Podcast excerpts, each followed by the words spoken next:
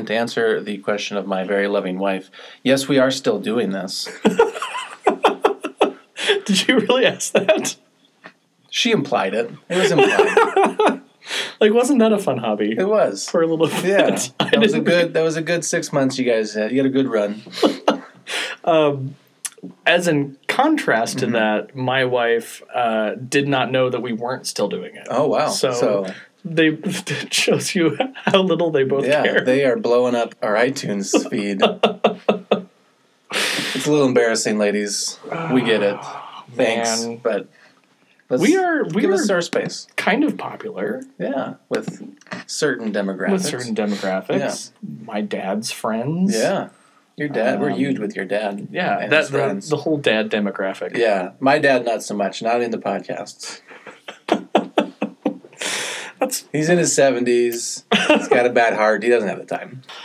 um hi. Hello. I missed you. Yeah. This has been a while. Yeah, it has uh, Thanks, folks, for for coming back around. Yeah. Season two. Season two slash We- 2017 season. Yeah, we did not realize we were doing this uh, seasonally, but Yeah. you know we roll with the punches. We go with the flow. It's been 10 seconds, and I've already taken off two pieces of clothing, so that's pretty good. We're on Yeah. a roll. Yeah, we are adjacent to some high tech podcasting equipment. We're not using it, but we are adjacent to it. So we are moving closer to Mhm. legitimacy. Mm-hmm, mm-hmm. And there's equipment Mhm. um, that looks like it would make everything sound great. Amazing. so maybe someday Someday, um, we'll get to be in here at the same time as someone else who's who knows using how to it. use it? Yeah. and then yeah, We will. This is like our vision board. this is our own personal secret. we just break into places. Yeah, we just break into places from. and we look at it. We don't use their stuff, but we look at it and we go, "Man, that'd be nice." How was your uh, How was your 2016, Tyler? Like most people's, it was terrible. Yeah, it was. Uh, I realized after asking that question, what a what a horrible year. What a, just awful Really, really tailspun and just nosedived into New Year's. Oh man, and uh, it all started with with the Mariners not making the playoffs again. I think that's I feel, really what yeah, happened. That was the catalyst for everything that went bad, Mhm. went wrong in 2016. Was the Mariners missing? But on the bright side, so much time for activities in October. what did you do in October? uh, my son turned two. Oh, that's right. Uh, I went trick or treating at What, the end what of the did, month. did you go as anything? Or did you, did you I went as the guy carrying the two-year-old who didn't quite understand the concept yet. Yeah, first house he was skeptical. Then when they gave him candy, he tried to run into their home. So that's a whole other conversation that we have to have. And then he started handing his candy back to people as we got to their houses. 'Cause he felt like this was like a pay it forward type of situation. That's really sweet of him, though. It's very nice. We gotta we, we're gonna we're gonna teach that out of him. you gotta you gotta burn that Yeah. capitalist selfish Exactly. mentality. Yeah, that's going to get us deported. Keeps that nonsense up.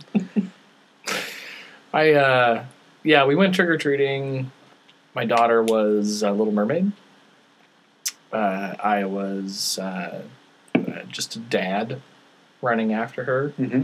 Um, kind of the same thing. Yeah. Like kids don't get that. Like if you just don't stand there, you know, you're not going to get more more food and That's more true. candy. And but it was a lot of fun. Uh, had a had a good winter. Uh, have my Twitter feed uh, up since I use Twitter now. Um, so I, you know, got to swipe uh, ignore on all the notifications of what Jerry Dipoto was doing Exactly. um, which I think he was averaging maybe like five or six transactions a day. At least. Um, and uh, then had a good Christmas, and and uh, and now we're here. We are here. Um, what did what did you get for Christmas? Did you get anything sweet for Christmas? That was was awesome. It's not like we haven't seen each other since then. Yeah. We're just trying to update everything for you listeners because Yeah, the people who, who Yeah. tuned in to our Daryl Johnson episode and then have just been on the wire going, what have, what have they been doing? What are their thoughts on major holidays? we skipped right past Thanksgiving Yeah. because fuck that. Yeah. So Every day's Thanksgiving if you if you hate yourself enough. Uh, as far as Christmas, what did I get? For? I did put together a trampoline and a tricycle for my son. That was probably the most memorable memorable part. That that was after you finally finished putting together the train set. The train set for his birthday, yeah. Okay. So I finished that one early or mid December, and immediately went right into the next project: a miniature trampoline and a tricycle. and how is that still going? Oh yeah, Okay. I, I hope to have that done by the time he graduates. Be be able to use it as this like going away gift. yeah, yeah. We're gonna put we're gonna load all his stuff for college on the back of the trike, and just push him down our driveway, and hope that that momentum gets him as far as it's gonna go. That's Yeah, all you need. That's all we need. It's all dream. downhill from there. Speaking of downhill, that's Mhm. no okay. No, that's really that's a brutal transition. So talking about the 2016 Mariners, uh, we'll we'll we'll talk about the season in review in a little bit. Uh, we'll talk about the 2017 Mariners in preview a little bit, and then kind of do some. Um, uh, what are we going to be up to this season of YOY Podcast? Absolutely. Um, where can you find us on YOY Podcast? Because we don't talk about that enough. Um, but uh, as we always do, we have to start with the stat of the podcast. We do, and this one's a surprise. In that you know what it is, and I, I, don't. yeah. I know what it is. I found this, and I told you specifically not to read it. Which is fine because I'm all about the Yeah. minimum amount of work. Absolutely. So I didn't think that was going to be a stretch for you. I wanted to. I wanted to make sure. it was an easy bar. Yeah. So last week, ESPN put together a list of the worst positions on every team for the last decade. Okay. The introduction to this article, and this is league wide, but the introduction is all about how terrible the Mariners' left fielding position has been. You have to start somewhere. Yeah, and that was the easiest transition for him to get right into it. Uh, and here's here's what they say about the left field position. This one goes way back. Ken Griffey Jr. patrolled center field 11 seasons, which seems unnecessary to dig the knife Yeah, that's- like leading with, with like we fucking Ken. know. We know he was there. And played next to nine different regular left fielders in 11 seasons, including Pee Wee Briley, Jeffrey Leonard, Kevin Mitchell, Eric Anthony, Jose Cruz Jr., and Brian, the fast one, Hunter.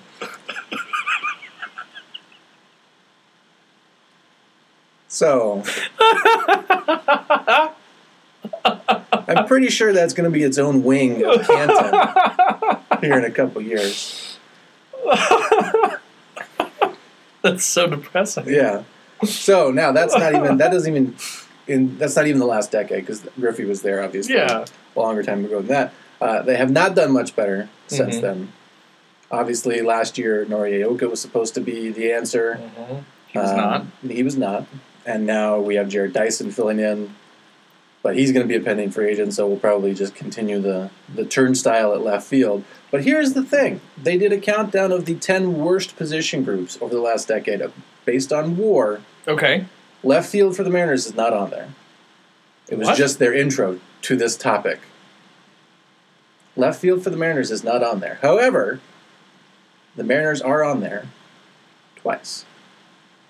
Oh man. So your job is to guess which positions Oh no.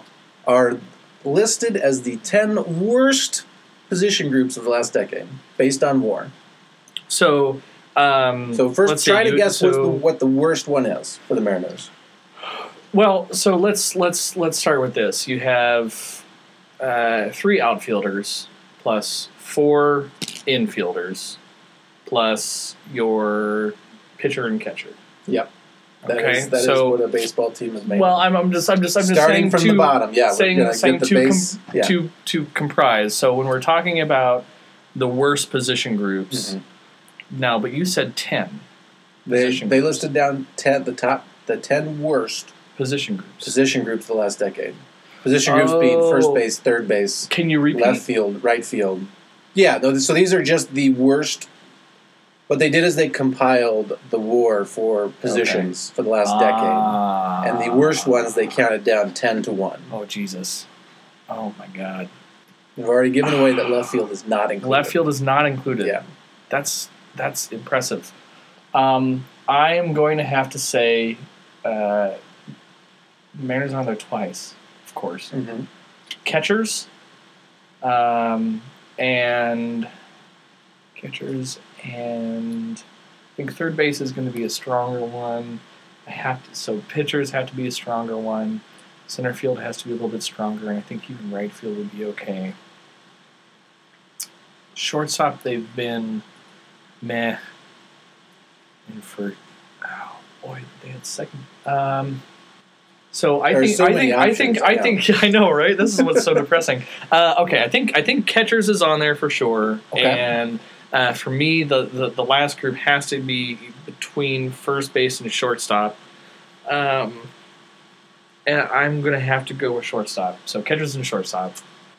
Catchers is on there Yes, as the third worst position group of all time. of the last decade, oh man. with a cumulative negative 17 wins Oh god. above average. That's so bad. yeah. So here are the starters for the last decade Oh no. at catcher: Okay.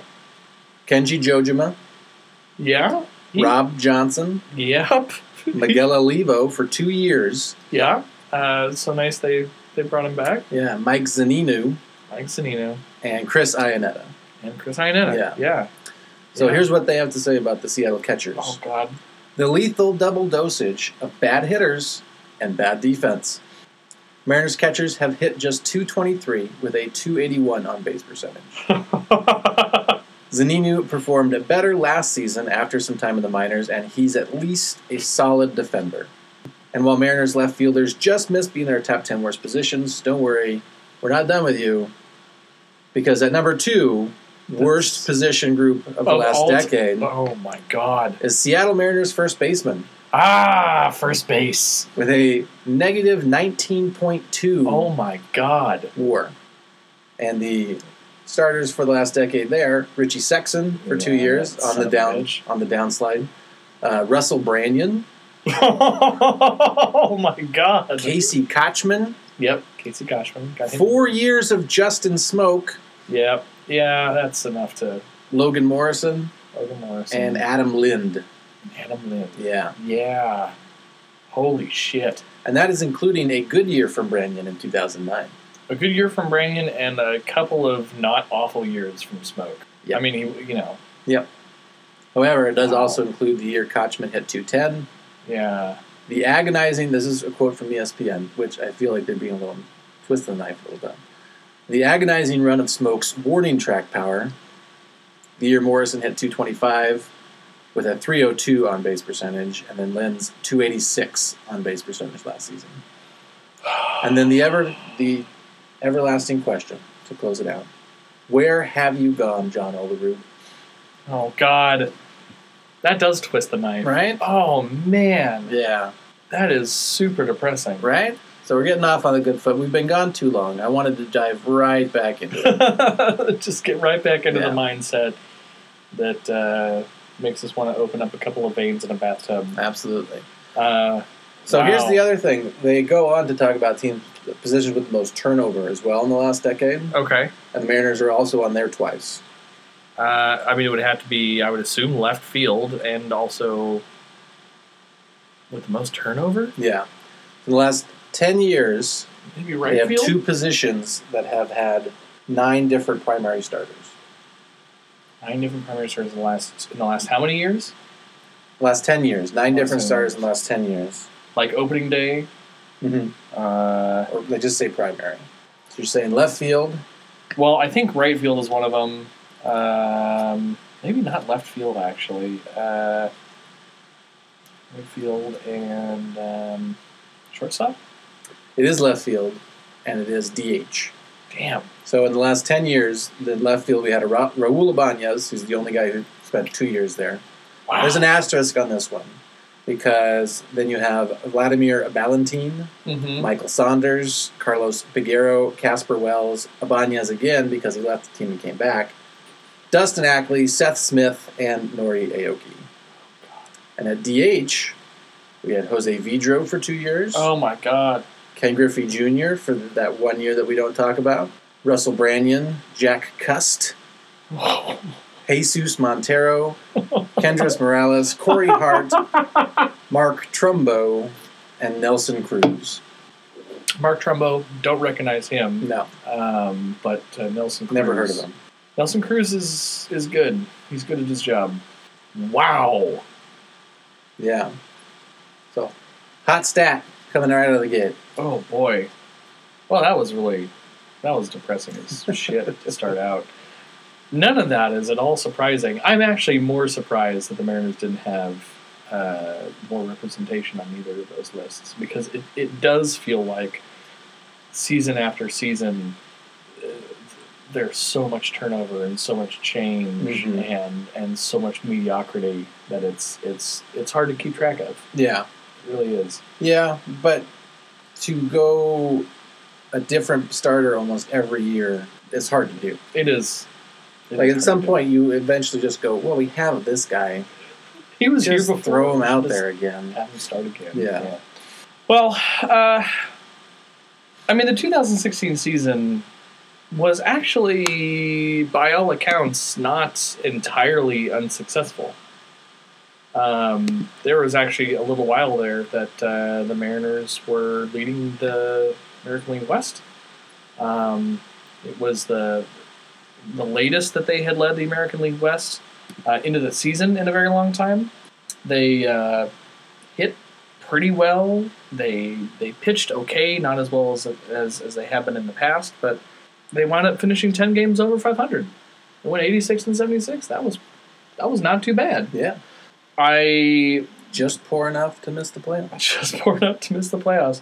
I, I had started keeping track of how the Mariners were were doing overall, and uh, it was about when they slipped into second place, and the Rangers were on that huge tear in uh, June. That I, I was kind of like, oh, that's right. I like we this is why we can't have nice things, and I kind of and I kind of let it let it slip after that. But the Mariners were in in first place for for about a month, Yeah, which is which is pretty impressive.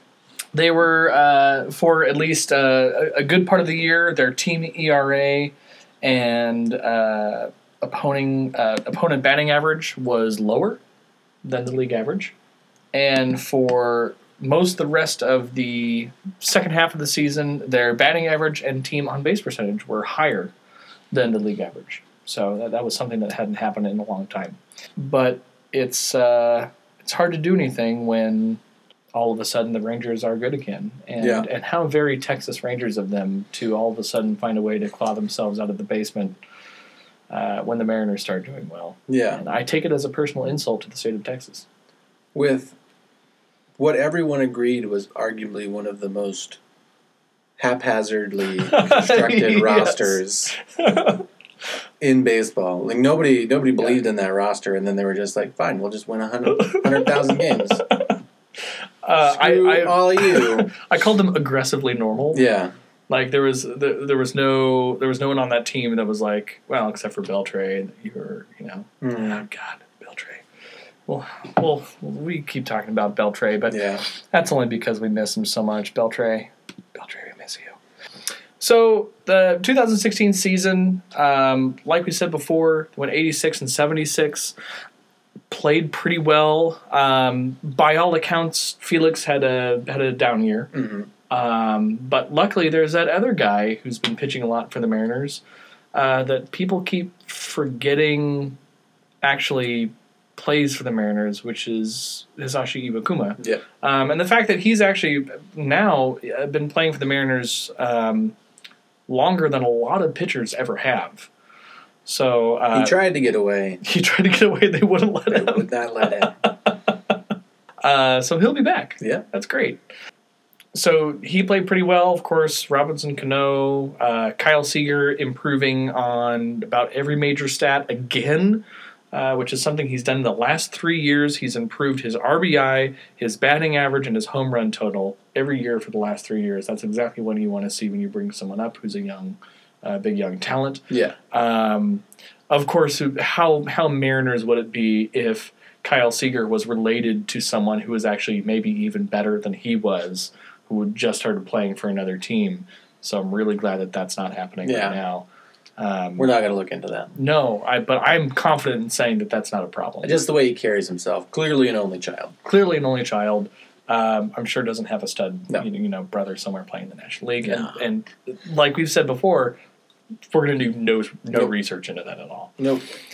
So, uh, you know, I mean, we can kind of talk a, a little bit about um, how they performed in, you know, in, in 2016. I, I did think that this was interesting. Um, the Mariners had the oldest average age of any lineup in 2016. Yeah, they started going in a different direction instead of being. Well, you know, they started out as the team where people went to die, Yes. and then they were like, "Well, let's get really young and then be the team filled with like potential that everyone Mhm. wants to trade us, Mm-hmm.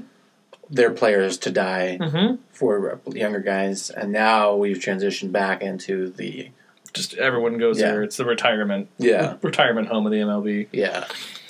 If we had a team, I don't think I don't think Seattle will ever have a team that's just in its prime. Um, They're either two years away or six years behind them.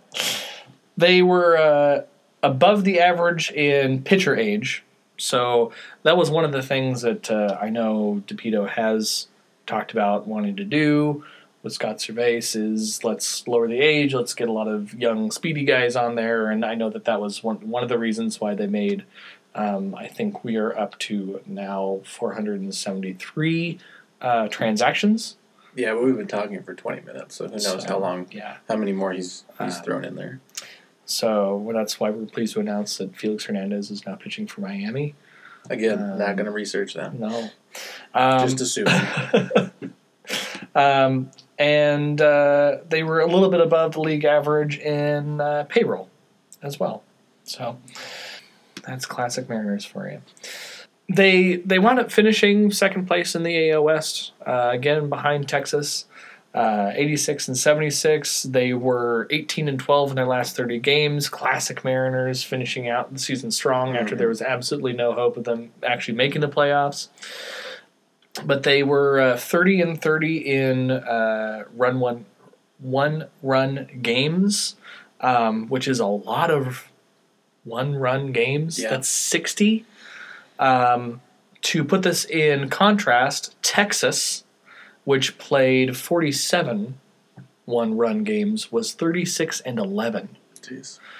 the only team that played uh, that were only let's see th- they did play more one run games than any other uh, any other team in the majors that's also classic mariners Yeah, they want to get your money's worth. a lot of those one run games were uh, 10th inning losses Yeah. that we were really really excited about which is why uh, they were only 9 and 8 in extra inning games even though it felt like every single one of those was at home but they actually played pretty well on the road this year um, and they managed to play pretty well at home which traditionally they don't do uh, don't do very well they had a negative luck rating which is essentially games that maybe didn't go your way that that should have, but uh, not a very big one. So uh, only negative one.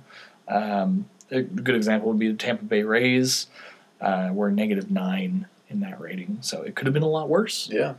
Um, meanwhile, Texas uh, had a plus thirteen luck rating. Of course they did.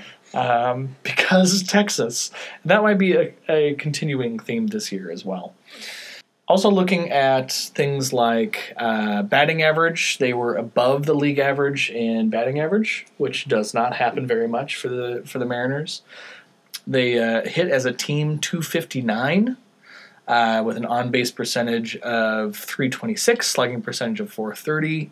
They uh, hit a total of 223 home runs, which was third most in the majors behind Baltimore and St. Louis.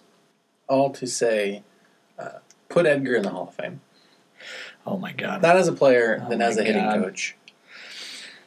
They allowed uh, fewer uh, runs per game than league average, had uh, 49 saves, which was more than league average. I mean, they, they were above average as a team in more categories than we're used to seeing, but still did not quite reach that threshold Yeah. once more.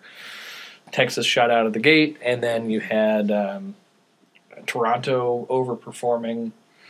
Is that fair to say? Overperforming? I think that's fair to say. Yeah. They overperformed. Yeah.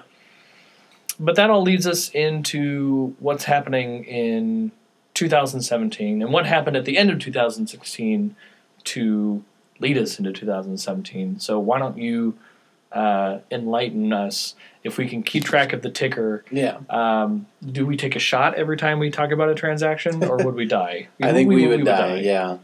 I don't know if I don't know if Lyft is, is available yet here, so I don't think we'd be able to get home. Yeah. So what happened at the end of 2016 is that someone unlocked Jerry Dipoto's phone for him, and he immediately started making deals.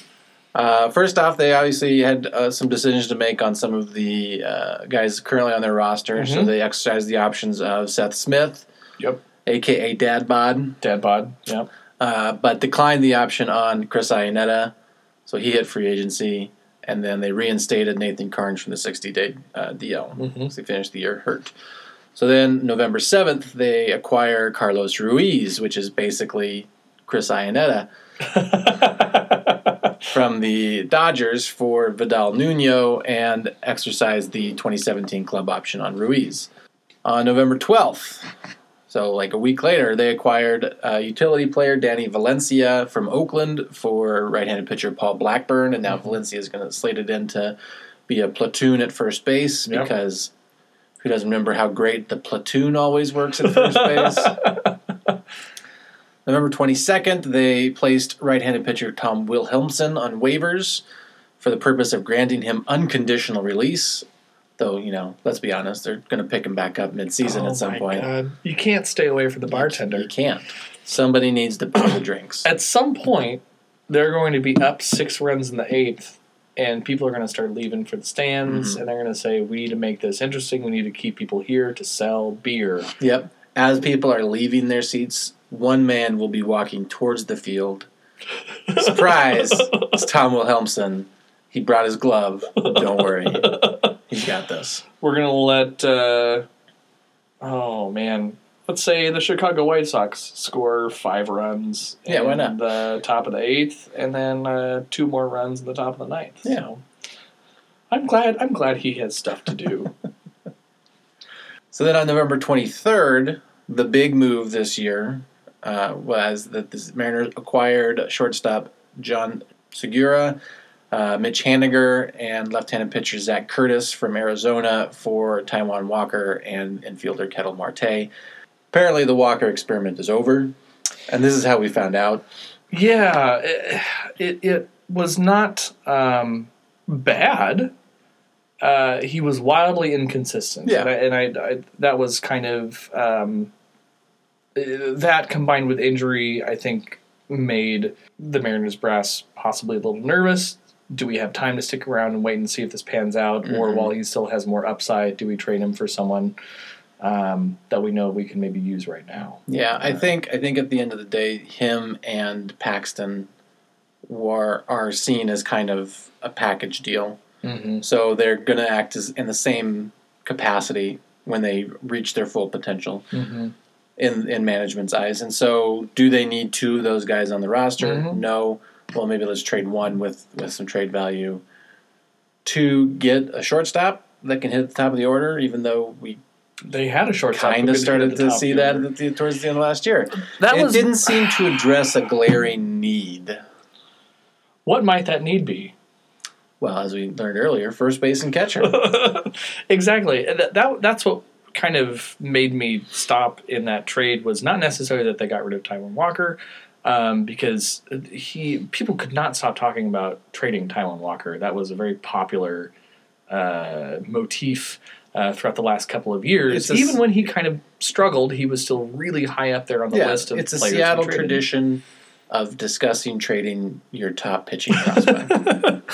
The one that really blew me away was trading a super fast, uh, pretty good hitting until he got injured, young shortstop with great defensive potential for an older shortstop who could hit at the top of the order, but also was a pretty good fielder. But I, Yeah. but didn't we? Oh, we already had. Wait, hold on. We already had the shortstop, but then they got rid of the. Can you? Yeah, if you I- close your eyes, you're not going to remember which one's which. Ah. Um, that's now, the I move think- that I don't get. I Yeah, mean, it just seemed like they were swapping out pieces that were the same. yeah. But they they they're very high on Segura. They're very excited about him. Everyone's high on Segura. Yeah. I mean that's been a, a very like common theme in in uh, a lot of the 2017 preview articles. Is oh hey look they got Jean Segura. Yeah. Um, so here's here's a know. counterpoint to that. Now he did have a career year with Arizona to, in 2016. He had 319 uh, with a 368 uh, on base percentage, 499 slugging. Hit 20 home runs, 64 RBI, had 33 stolen bases, and posted a WAR of 5.7 as their Mhm. leadoff hitter. All excellent. yeah, it's Um, fantastic. Now, this was the first time he had to transition to second base in Arizona. They, they didn't want him playing shortstop. So now he's going to move back to shortstop because obviously we have a second baseman. hmm And that would be A, uh, uh, I want to say Jose Lopez still. yeah, yeah. Okay. Yeah, well, we'll see what he's doing, but yeah. we can only hope. More Fingers on- crossed. More on him later. Yeah. Um, tune tune in next week. yeah, so then I, I looked up his, his fantasy projection, and this is obviously not real baseball, but Right. fantasies deals with a lot of stats, especially in baseball. Uh, so here's what they had to say. Uh, Segura's one year stop in Arizona resulted in a dream outcome. Installed as the Diamondbacks' leadoff hitter and starting second baseman, he set career bests in practically every hitting category, finishing sixth on the player rater. While that helped erase a reputation as a one category performer, he stole at least 20 bases in each of the past four years, averaging 30 per year. So that's that's good. That's That great. good. That's a great skill to have, but it's kind of his one His one skill that has remained throughout his entire You career. have to get on base in order to steal them. Yeah, so his underlying numbers hinted he'll probably regress in 2017, perhaps significantly. Because, of course, why wouldn't he? He just came to Seattle. They go on half of his 20 home runs were a hit in his final 39 games, so he got hot late. He continued to have major issues covering the outer third of the plate, a career long problem, and he continued to exhibit a free swinging approach masked by his backing into unusually large number of hitters' counts. Worse yet, the move to Seattle, despite Safeco Field's homer friendly 2016 output, hurts his power upside. Now, he's made enough adjustments to contribute with the bat, but they're probably closer to his four year baseline of 281 and 11 home runs. Now, you say all that, and in my head I go, 281 isn't bad. Yeah, 281. I'll, we'll take that for, without a doubt. for the Mariners. Yeah. Like, that sounds that sounds delightful. Yeah, but couldn't we get 281 out of Marte? absolutely, Yeah. absolutely. So Marte finished hitting 259 with a 287 on base percentage, 323 slugging percentage, with one home run, So maybe we don't get the power from Marte. 11 stolen bases, caught stealing five times. So, you know, it wasn't great. But he was also injured quite a bit. He's Yeah. a much younger guy. Mhm. He had a lot of upside potential. Basically, I am really excited to um, get to root for him in the All Star game for Arizona. Yeah, because obviously after leaving Seattle, he's going to super pumped. probably win the MVP Yeah. within three years. really excited. Yeah. Yeah, at some point it's just going to be former Mariners prospects who have gone on to other teams and realized, oh, this is how you play the baseball. Yeah. So I mean that, that was a bit of a head scratcher. As I'm reading Ketel Marte's stats, it feels more understandable, but it was also a scenario where, um, despite my wife's wishes, I did watch some Mariner games this Mhm. year, um, and I really liked Ketel Marte. Yeah. Um, he seemed like he at least um, at times kind of knew what he was doing, Mhm. uh, knew what he was doing at the plate, and that might have been a product of our hitting coach. Yeah. Um, because overall, the Mariners him- perform much better. Yeah, you give him more time uh, to develop and a year to stay healthy. Mhm. and he could probably approach 281. Yeah. Probably not 11 home runs, but you know, if he's getting on, you don't need necessarily need double digit home runs from your leadoff hitter. No, You need him to get on base and then move. yeah, So which it sounds like Jean Segura can do. Yeah. So you know, I mean, maybe it works yeah, out. he's yeah he's. I feel like the tone isn't that we're sending out is that he's bad. He's not bad. He's a good baseball player. It's a great baseball. one of the better shortstops. yes, Was it a glaring need? Does it make the team necessarily better? hmm I don't know. yes, It makes the shortstop position marginally better, hmm sure, but does it make the team overall better? I don't know. We'll see. Yeah. Yeah. We'll agreed. see. They're they're you know, it's like uh, it's like you're missing a toe on your left foot. And, and you decide uh, maybe I'll fix this scratch that I have on my right foot. Yeah. You know, it's like there's still other problems to be had. Mhm. You maybe overall you're a little bit better, but it's it wasn't the biggest thing that you could have done to make an improvement. Yeah. Your your ROI is a little bit smaller with that. Yeah, it's it like, we- it's like going in place. for a tooth whitening when you're missing your two front teeth. yeah, yeah. That's, that's a much better analogy. I like that. Like, So, yes. hey, maybe there's other stuff you should be focusing on. Yes, okay, it helps, but maybe address the need Yeah. before you get the frills. I, I, I like yours so much better than mine. Damn it. All right. Uh, so what else did they do? Because they weren't done. They were not done. No, we're not even out of November yet. so November 28th, they acquire uh, pitchers Rob Whalen and Max Povse from Atlanta for outfielder Alex Jackson and a player Mhm. to be named later. Uh, that's significant because Alex Jackson was arguably the best player in the farm system. Yeah. one of. Yeah. He, DJ Peterson, Mhm. uh, was another um really good farm player. Um, but Alex Jackson, I think, was he might have been number one. If he wasn't, then DJ Peterson was. Yeah, he was up there. He was one, one of the better prospects that we have, so we traded him away and somebody else to be determined uh, for a couple pitchers that are going to be mid relief guys, hmm possibly, maybe. Although, you know, one of the things that the Mariners had to address, um, their 2015 relief pitching was fantastic.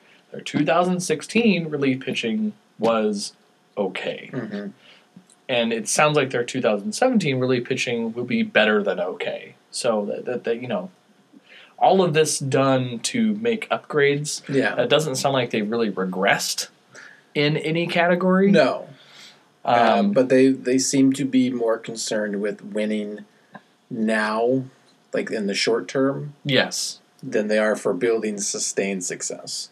this is the problem that you run into when you sign these big contracts with people Mhm. like Robinson Cano and Jose Cruz, because or not Jose Cruz, Nelson Cruz. Mm-hmm. um, because now you have the pressure to win now while those people are still good and you're paying them so much money. Like Yeah. you feel like you don't have time. Yeah. If everyone were young and cheap, well, shit, that wouldn't matter. But Yeah. Now you have Felix losing a lot of velocity, uh, maybe underperforming a little bit in 2016. You start Yeah. to worry. Um, you're paying Nelson Cruz and Robinson Cano a lot of money. Yep, and Nelson Cruz isn't going to play the field this year. No, like there's uh, there's a little bit more pressure. I, yeah, absolutely.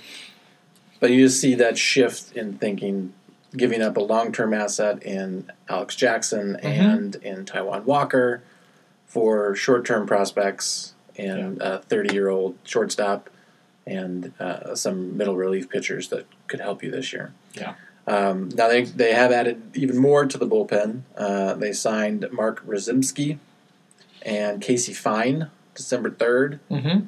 Um, Rozipski. There's a lot of vowels and consonants. I think it's. Rozipski. Yeah. Uh, last spent last season with Oakland and Washington. Appeared in 70 games, pitched 47 and two thirds innings. Had a 2.64 ERA, 1.57 WHIP, Mm-hmm. 46 strikeouts, 29 walks, a 1.1 WAR. Mm-hmm. So he's a solid bullpen arm. Yeah. That's really going to help. And He's he's think in his early 30s, so he's he's Mm-hmm. a short term guy, but they got him on a two year deal, and uh, Fien appears to be a, a person with an arm. So not great. Didn't have great stats last year. Appeared in 39 games with Minnesota and the Dodgers. Yeah. Uh, 39.1 innings pitched, a 5.4 ERA, Mhm. 1.4 WHIP, uh, 35 strikeouts, 10 walks, and a negative 0.4 WAR. Yeah, it, it, that's a I, I think a good example for Casey Fien of uh, the ERA being a little bit of an aberration compared to the rest of his stats, which were actually pretty good, if not even better than Mark Brzezinski. Yeah. so. So he's comparable in a lot, of, coming lot in of areas. in just- bases loaded situations, a little bit harder to work out Yeah. of, but Uh, so continuing December 5th, they add some depth to the catcher position. Yes, signing Jesus Sucre on a one-year contract, which begins the very brief saga of Jesus Sucre with the uh, Seattle Mariners in 2017. Uh, December 9th, they uh, trade for Chris Heston, another pitcher from San Francisco, for a player to be determined. Uh, then January 6th was a busy day. Yep. Uh, traded Dad Bod, Seth Smith, Oh, to man. Baltimore for Yovani Gallardo and some Mhm. cash.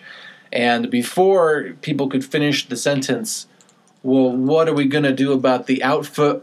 He traded uh, Nathan Karns to Kansas City for Jarrod Dyson. Yes. So now we know. Yeah, Problem so now solved. We know, problem solved. We didn't. We just if we just be patient. He's Mhm. going to trade everyone for everyone. Yeah, and and if it feels like the Mariners' strategy for outfielders is to send all of them to Baltimore, uh, it's because that's exactly what Yeah. it is. That's the that's They, the someone way. somewhere in the history of the franchise, someone sent a memo that inadvertently told everyone Yeah. that Baltimore is the AAA affiliate for their outfielders. Mhm. So anytime you want to get rid of an outfielder, just send them to Mhm. Baltimore. Mhm. And Baltimore has done nothing to correct this error. No, I, I suspect some type of uh, corporate espionage. it's one of those things where it's like like that's why you read the terms and conditions when you Exactly. upgrade Apple. Like because that's how you get in these situations where Yeah. now the Mariners are legally forced to send outfielders to Baltimore almost every year. Yep. Um, and that's fine because it's not like they turn out to be, I don't know, home run leaders Right. or all star outfielders. No. So Never happens. So January 11th, uh, Mariners add another arm to the rotation. They trade uh, outfielder Mallex Smith, shortstop Carlos Vargas, and left-handed pitcher Ryan Yarbrough to Tampa for Drew Smyly. Um, Drew Smyly is a classic back end of the rotation arm. Mhm. He's going to give you a lot of innings. Mhm. They're not always going to be effective. Uh, he's not going to win a bunch of games. he's a real. Carlos Silva. That guy. He is. He is an innings eater. he is someone who you're like, you know, we can drop a game. Uh-huh. Just rest the bullpen.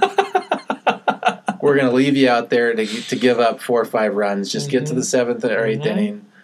That's all we really care about. So, welcome to Seattle, Drew Smyly. So on January 27th, uh, they claimed catcher Tuffy Gosewisch, all star name. That's such a great name. Yeah, off waivers from Atlanta.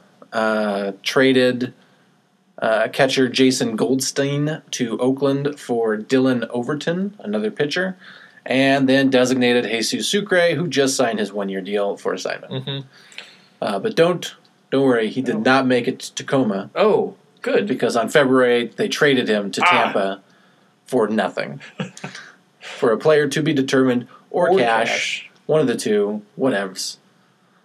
So that was kind of the major. Those are obviously not all of them, because we only have an hour. Yeah. Those are some of the more notable acquisitions. Uh, so looking at the roster, it's obviously going to be very different than it was last year, as Mhm. last year's roster was very different from the year Mhm. before. Um, but there's some notable newcomers. Um, obviously, Segura at shortstop is is going to be the one that gets a lot of the attention. Yeah. Um, Good or bad. good or Hopefully bad. Hopefully good. Yeah, hopefully he, he can continue providing a bit of pop uh, at the top of the lineup um, and can continue to steal bases uh, and does not catch whatever curse uh, befalls players who have their career year before coming to Seattle where he forgets how to run or field Yeah. or swing a baseball bat. What bases are Yeah. or what Yeah. field means. Yeah. Yeah. Yeah.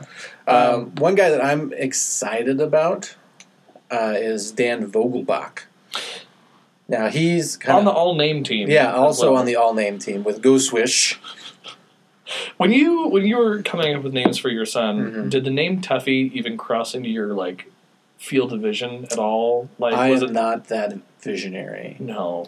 It feels like a bet or like a family name. Yeah, All all firstborn males in this family have been named Tuffy. Yeah. Like there's another didn't read the fine Mhm. print kind of situation. yeah. Some woman is really regretting marrying into this family. Yeah. The ghost witches. Yeah. so Vogelbach uh, came over from Chicago, so I'm sure he's very excited about leaving that team midseason, and uh, was a highly rated, one of the highest, high, more highly rated uh, first baseman prospects in the minors. Mhm. Um, but you know the Cubs, they kind of already have a first baseman. I don't know who you're talking about. I believe his his Anthony Anthony Anthony. and uh, Lizo? something uh, Rizzo the Rat Yeah. from Yeah. Uh, Muppet Christmas Carol. yeah, clearly remember right. clearly the son of Rizzo the Rat. Little small, Yeah, a little undersized. uh, but Uh, quick. yeah, okay. did win did win a couple of MVPs just year. just a couple. just last year. So there was a bit of a ceiling for Dan Vogelbach with the Cubs. Yeah. So we get him to come over here. He's a highly touted prospect. He is coming off an injury, um, and but he's going to get opportunities to seize the job. But he's probably going to have to platoon with Danny Valencia, who is like the Danny Woodhead of of baseball players. If you look at him, he's he's undersized, but he's scrappy. I, I I did notice. I don't know if if, if you realize this when you were doing your research that um, we have two first basemen named Dan or Danny. Yeah. And their last names are complicated V names. Yeah. Okay. Yeah. I don't know. Well, that way they're thing. Saving money on the nameplate when they put up the rosters. They can just go Dan V, and they'll just tell which one of, Yeah. which one is, is playing. They, don't They both suit up. They Yeah. both get ready to go. They can write that one in permanent marker. Just before Yeah. just before game time. That is that's that's forward thinking. um, I, I I'm actually pretty excited about uh, Jarrod Dyson. yeah, um, and their uh, outfielding uh, core as a group, uh, especially with a hopefully healthy Leonys Martin, who I'm going to hope did not overperform last year because he was a really pleasant surprise. he was. Um, you and I had a couple conversations, um, both mid-season and towards the end of the year, that it was nice in 2016 to have a couple of pleasant surprises um, out of either young players or freshman players, uh, for the Mariners at least, um, instead of unpleasant surprises. Yeah. And, and Leonys Martin was definitely one of those. Absolutely. Um, but one thing that did happen last year around Martin is when he got hurt, the lack of depth in the Mhm. outfield was put on glaring display. Yes. So to counter that, now they're going to start three center fielders Mhm. with Jarrod Dyson, Leonys Martin, and Mitch Haniger Mhm. at one time. Mhm. So if one of them goes down, we still have two more center fielders Mhm. who can play. Because last year we tried to shift uh, Nori Aoki over there, Yes. and it did not go well. Did not work. Yeah. Yeah. You'll notice he was not asked back this year. um, a bold move by Servais as well is that they're all going to be constantly in motion Mhm. uh, in the outfield Yeah. uh, while uh, the other teams are batting. So, um, a bold strategy move, I Yeah. think, on them. keep up momentum. hmm They never have to get started because they will just never stop. hmm Kind of just switching Yeah. from one part of the outfield to the other Mhm. constantly. Um, so we'll see if that strategy works out. You know, everyone kind of Yeah. Uh, the shift when that first came out. Yeah. And uh, so we'll see what constant movement does for the Mariners. We'll see. 2017. It can't, you know, what's are they going to be worse? We've seen worse. Um, 2017 in preview, a lot has been made about the number of transactions uh, that Jared Dipoto made uh, in the offseason and whether that actually buys the Mariners anything in the long term. And I think you and I are in agreement that it is definitely a win now scenario Mm-hmm. um, or win in the next two years scenario that they're really gunning for right now.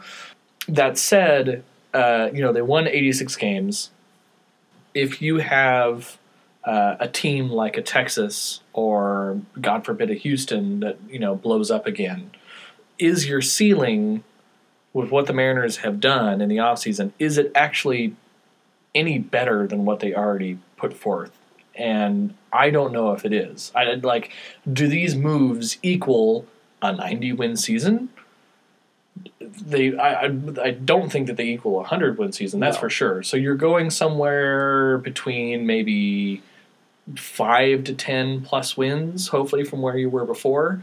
And that's if everybody performs at at their peak in Mhm. 2016 or at Or- their average in, in, in, in 2016 if 2016 was their peak year. So i don't know. I, I, I don't know if that really happens but a couple of different uh, outlets have the mariners uh, pegged in the top 10 of uh, the teams in the major leagues. The problem is they're still usually behind texas and houston Yeah. almost every time. Yeah. So, uh, for instance, SI has the Mariners ranked as uh, their eighth team for 2017. The problem is the number 17 is Texas and the number 16 is Houston. Yeah. And Seattle will have to play Houston and Texas A lot. quite a few times.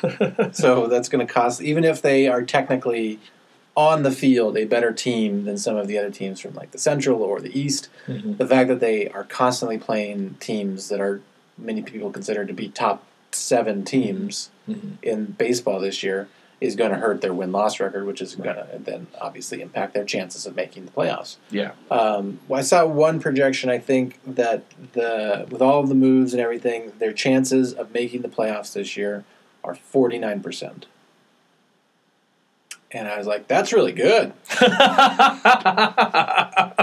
That's basically flipping a coin." That's where our standards are Yeah. right now. Um, yeah, it, it's it's it's frustrating to see all of this done and then go, well, you still have Texas and you still have Houston. The article in uh, Bleacher Report had Texas having kind of a drop off because again, we talked about Texas last year, a lot of weird stuff seemed to happen around Texas. They were Mhm. winning for really no good reason. Right. Um, there's a lot of kind of perfect storm scenarios that you saw around the 2001 2002 Seattle Mariners, where like there's no one who's that good, Yeah. but uh, it all came together to produce wins. The problem is that even with Texas dropping off, no one sees the Mariners' win total that I've seen in terms of their predictions going up above 90. And so Houston has a higher ceiling, I think, than the Mariners do, especially with um, the moves that they've that they've done um, in the uh, in the past year. They uh, they added Brian McCann, Josh Reddick, uh, Carlos Beltran, and that's you know uh, on top of uh, Jose Altuve, Carlos Correa. Um, and, and then they, they, they also have fantastic uh, starting rotation. Mhm. So um, I think the, the, the upside potential for Houston is a little bit greater than both the Mariners and Texas. Yeah. I think Mariners are going to be a little bit more consistent than Texas, but can they actually do anything with the new players that they've gotten? Yeah. I don't think I think a lot of the moves have been kind of to plug holes. Yes. necessarily like, oh, we need more depth in the bullpen. Okay, I'll make that move. Well, now we need more depth in the out. Oh, okay, okay, I'll make that move. And so you end up kind of treading water, Mm-hmm. trading one deficiency for another, and coming out even. Now maybe this will help them avoid that swoon Mm-hmm. that always kills them, and that's Mhm. that'll be good. But no, I don't think that they're going to. Their ceiling is not a hundred win team. Yeah. That's not. That's not what they're going to. Unless they get extremely lucky and start getting huge contributions from guys that they are not counting on, Right. then this is not a 100 win team. So uh, it feels like they kind of. They traded a lower basement Yeah, for a lower ceiling. yeah, that's fair. So you have to then hope that Houston doesn't play up to their ceiling, and you have to hope that Texas doesn't play up to their ceiling, or that they lost that rabbit's foot that they had last year. that gypsy. Yeah, she. I think she moved to Texas. I, oh man, that would be so frustrating. It would be interesting to see how Arizona does Mhm. um, this year because last I heard she was still in Phoenix. If there's Ketel Marte Yeah. action that happens down there, maybe, Somebody's got to help him win the MVP. Um, oh man, uh, MVP Ketel Marte, Mhm. Cy Young, Taijuan Walker. You heard it here first, Yeah. Uh, our bold predictions for 2017. um, Continued success for people who escaped Seattle. so before we go, before we start to wrap up, uh, do we kind of want to do a little? This is a second season of YOY Podcast, the 2017 season of YOY Podcast. Yeah, the season Um, one cliffhanger, not great. I understand. We're finding our footing from a storytelling standpoint. Uh, we were season four of Lost Mhm. in our season one. Now we hope to be season one of Lost in Right. season two. Yeah. Um, does that make sense? That kind of made sense. It made as much sense as Lost. So, well, shit. um, so we're on that level. we have uh, we have an exciting uh, Hall of Fame induction to talk about, and then also Edgar Martinez. Mm-hmm. We also have uh, some more player profiles, Yes. some more team profiles, Yep. coach profiles. I think uh, we're probably I th- we need to sit down and talk to our kids about uh, Jeff Cirillo. Yeah, we need to warn them. Um, this guy named Mark Trumbo turns out might be pretty good at baseball. Wasn't when he played for the Mariners. Nope. Um, and then, oh god, we we probably just because it's going to either happen this year or next year, we might as well do our Adrian Beltre episode this year. Yeah, or we'll, we can just wait another year and, and he'll break every every record for third baseman in baseball history. Oh man, oh man, oh man. One that got away. Yeah. One that got away. I miss you, Adrian. Yeah, we'll we'll we'll probably need to talk about Adrian Beltre. At some Yeah, point we too, have plenty so. of heartache to continue. um, so stick around. Uh, find us uh, on Facebook, uh, YOY Podcast. Uh, we are on Twitter. We're kind of back on Twitter. yeah, We'll probably start tweeting a little bit more than we have been in the off season, I would hope so. uh, which was zero. Yeah, So, so, you know, it's a low ceiling, low Um, floor. what uh, what's our what's our handle? I believe in us.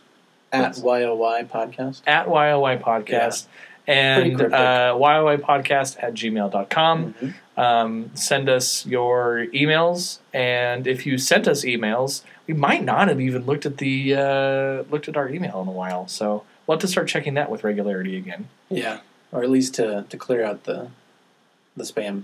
yeah let us know if you uh, if you have been a part of a trade from Jerry Dipoto this you know in the last three months if you've been sent to Arizona or sent to Baltimore we want to hear from you And make sure you check because you might not even have known. he was very busy Yeah, uh, it was nice to it was nice to do this again it was. It was fun. Um, we will uh, we will talk to you guys shortly. Absolutely.